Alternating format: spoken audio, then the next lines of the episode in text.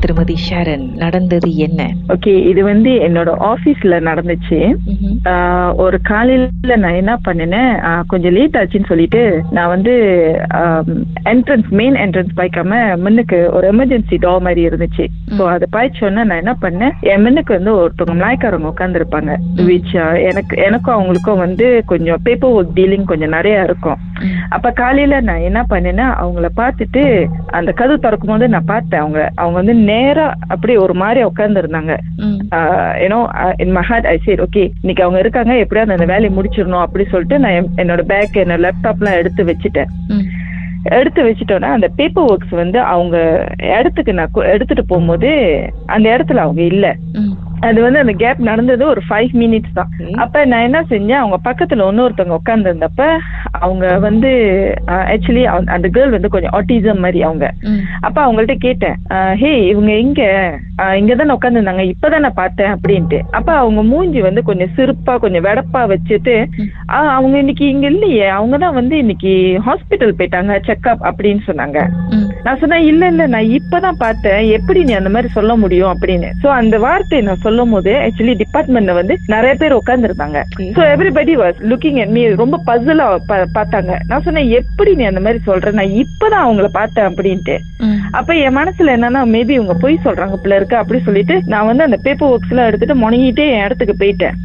இடத்துக்கு போயிட்டோன்னா அப்ப நான் எல்லாத்துட்டும் சொல்லிட்டு இருந்தேன். பாரு இவ வந்து இப்படி சொல்லிட்டா நான் வந்து நானே எப்படியாவது இந்த வேலையை முடிக்கணும்னு இருக்கேன். நான் இப்பதான் பார்த்தேன் உள்ளுக்கு வரும்போது அவ இப்பதான் பார்த்தேன். கருப்பு தூடும் சோப்பு கலர் சட்டை கருப்பு ஸ்கர்ட் போட்டிருந்தாங்க.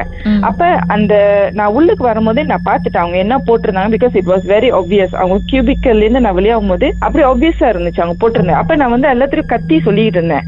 அவ கருப்பு துடம் போட்டிருந்தா சோப்பு கலர் சட்டை போட்டிருந்தா கருப்பு ஸ்கர்ட் போட்டிருந்தா எப்படி அவங்க இல்லாம அந்த அந்த வார்த்தையை நான் ஏன் மென்ஷன் பண்ணேன்? எனக்கும் தெரியல ஆக்சுவலி அப்ப என் கூட்டாளி சொன்னாங்க ஓ நீ யார பார்த்துன்னு தெரியல. அவ எங்கன்னு தெரியல நான் சொல்ல இல்ல அவ எங்கேயாவது டாய்லெட் போயிருப்பா. இவ என்னத்துக்கு இந்த மாதிரி சொல்றான்னு சொல்லிட்டு நானும் என்ன பண்றேன்? என் போன் எடுத்துட்டு கீதா நீங்க நம்ப மாட்டீங்க. அவளுக்கு நான் மெசேஜ் அனுப்புனேன். எங்க இருக்குன்னு? அவ என்ன தெரியுமா சொன்னா நான் எங்க ஆபீஸ்க்கு வந்தேன் நான் மத்தியானம் போலவா தான் வருவேன் அப்படின்றான் என்னை பார்த்துட்டு. அப்புறம்? எனக்கு அந்த மோமெண்ட்ல இருந்து அன்டில் டூ ஓ கிளாக் வரைக்கும் அதே நினைப்பு. எனக்கு என்ன பார்த்தேன் என்ன பார்த்தேன்? ஒரு தூக்க கலக்கத்துல ஏதோ பார்த்துட்டோனோ அப்படி சொல்லிட்டு என் மைண்ட் ஓடிக்கிட்டே இருக்கு. அப்ப நிறைய பேர் வந்து போறவங்க வரவங்க என் பாஸ் வரைக்கும் வந்து ரொம்ப விடைக்க ஆரம்பிச்சிட்டாங்க. என்ன பார்த்தேன் இன்னைக்கு? என்ன பார்த்தேன் இன்னைக்கு? அப்படின்ட்டு. சரி அது அப்படியே விட்டாச்சு. ரெண்டு மணிக்கு வர கீதா. அதே கருப்பு தூடம் அதே சோப்பு சட்டை அதே அதே கருப்பு ஸ்கர்ட் போட்டு இருந்தாங்க ஆட்டம் கிளம்பி இருக்கு உங்களுக்கு? எனக்கு உண்மையிலே ஆட்டம் கலந்திருச்சு கொஞ்ச நேரத்துல. எனக்கு என்ன பேசுது எனக்கே தெரியல. நான் சொன்னேன் ஏய் யூப்புகி மண்ண ஹரிணி. அப்படி பிகாஸ் இஸ் ஹெவிலி பிரெக்னன்ட் அவங்க எட்டு மாசம் பிரெக்னன்டா இருந்தாங்க. நான் இன்னைக்கு செக்அப் போயிட்டு வந்தேன். எனக்கு காலையில செக்அப் நீ என்னத்துக்கு எனக்கு சும்மா சும்மா மெசேஜ் அனுப்பிட்டு இருக்கேன்னு அப்ப நான் அதை பத்தி ஒண்ணுமே சொல்லல கீதா. நான் பேசாம போயிட்டேன். அங்க இருக்கிறவங்க வந்து அவங்கள்ட்ட கதை ஓட்டி இருக்காங்க இத பத்தி. இந்த மாதிரி வந்து ஷேரன் உன்னை பார்த்தேன்னு சொன்னிச்சு இந்த சட்டை நீ போட்டிருக்கன்னு சொல்லிட்டு அவங்களுக்கு ரொம்ப தக்கஜர் ஆயிடுச்சு அந்த இடத்துல. ரொம்ப தக்கஜர் ஆயிட்டோன்னே அப்ப நான் வந்து என்ன பண்ணேன்னா ஓகே இத பத்தி நம்ம பேசவே கூடாதுன்னு சொல்லிட்டு நான் என்ன பண்ணேன் அந்த ராத்திரி வந்து என் ஹஸ்பண்ட சொன்னேன் எங்க அம்மாட்டே சொன்னேன் இந்த மாதிரிமா நான் பார்த்தேன் அப்படின்ட்டு. இப்ப எங்க அம்மா சொன்னாங்க இல்ல அது உன் மன பிராந்தியா இருக்கும்னு சொல்லிட்டு நானும் அதை பத்தி விட்டுட்டேன். டூ டேஸா எனக்கு அந்த ஷோல்டர் சைட் வந்து ரொம்ப அப்படி ஹெவியாவே இருந்துச்சு எனக்கு.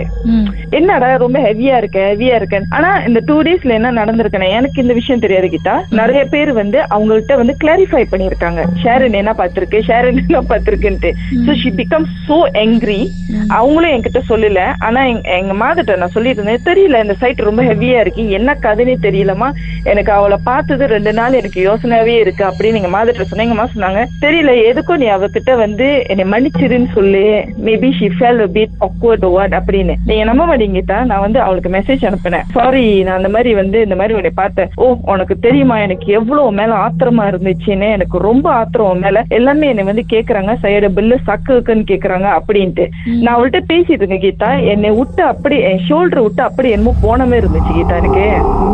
எனக்கு அப்படி எனக்கு அப்படி ஃபீல் பண்ணிச்சு. அப்படியே அந்த அந்த ஷோல்டர் விட்டு என்னமோ போன மாதிரி எனக்கு அப்படி ஃபீல் அந்த மோமெண்ட் ஆஸ் ஆஃப் forgiveness அந்த மோமெண்ட் அப்படி போன மாதிரி இருந்துச்சு. எங்க அம்மாட்ட சொன்னேன் அப்ப எங்க அம்மா சொன்னாங்க மேபி மேபி அவங்க அவங்க இடத்துல ஏதாவது வச்சிருக்காங்களா என்ன? நம்மளுக்கு தெரியல. அது உன் கண்ணுக்கு தேன்பட்டுருச்சு அப்படின்னு சொன்னாங்க. அப்ப அவங்க பிள்ளை பிறந்து வச்சுட்டு வந்துட்டாங்க கீதா. பிள்ளை பிறந்து வச்சு அவங்க வாயால ஒரு ஒரு விஷயம் வந்துச்சு பாருங்க. அப்ப அதுதான் நான் கன்ஃபார்ம் பண்ணேன். மேபி நான் பார்த்தது உண்மையா இருக்கலாம் அப்படின்ட்டு. பென்ட்ரில நானும் அவங்களும் உட்காந்து சாப்பிட்டுட்டு இருக்கும் போது அவங்க பந்திங்ல வந்து வீடு வாங்கியிருக்காங்க. ஸோ பந்திங்ல வீடு வாங்கும் போது அவங்க மகன் வந்து எப்போதும் வந்து டெய்லி வீட்ல வந்து என்னமோ பாப்பானா. ஸோ அவங்க வந்து இது கொஞ்ச நாளா விட்டு விட்டு அப்ப அவங்க சன்னை வந்து ரொம்ப டிஸ்டர்ப் பண்ண ஆரம்பிச்சிருச்சு. அவங்க வீட்ல இருக்கிறவங்களாம் ரொம்ப டிஸ்டர்ப் பண்ணாம அவங்க வந்து ரொம்ப டெய்லி வந்து இந்த போம் நிக்கிறாங்க. ஆரம்பிச்சிருக்காங்க போல இருக்கு ஸோ அவங்க வந்து டெய்லி லைக் மூணு மணிக்கு நாலு மணிக்கெல்லாம் ஓடிடுறாங்க. பேக்கை தூக்கிட்டு ஓடிடுவாங்க. இந்த மாதிரி வந்து பொம்மை பார்க்கறதுக்கு ஸோ மேபி அவங்க என்ன சொன்னாங்கன்னா நான் போற இடத்துல வந்து எனக்கு பாதுகாப்பா இருக்கணும்னு சொல்லி ஏதோ அனுப்பிவிட்டு உன் கண்ணுக்கு தென்பட்டுச்சான்னு எனக்கு தெரியல. இது அவங்க வாயாலே சொன்னாங்க கீதா. மர்ம தேசத்தில் உங்களுடைய அனுபவத்தை பகிர்ந்துக்கணும்னு நினைச்சீங்கன்னா எங்களுக்கு வாட்ஸ்அப் பண்ணுங்க.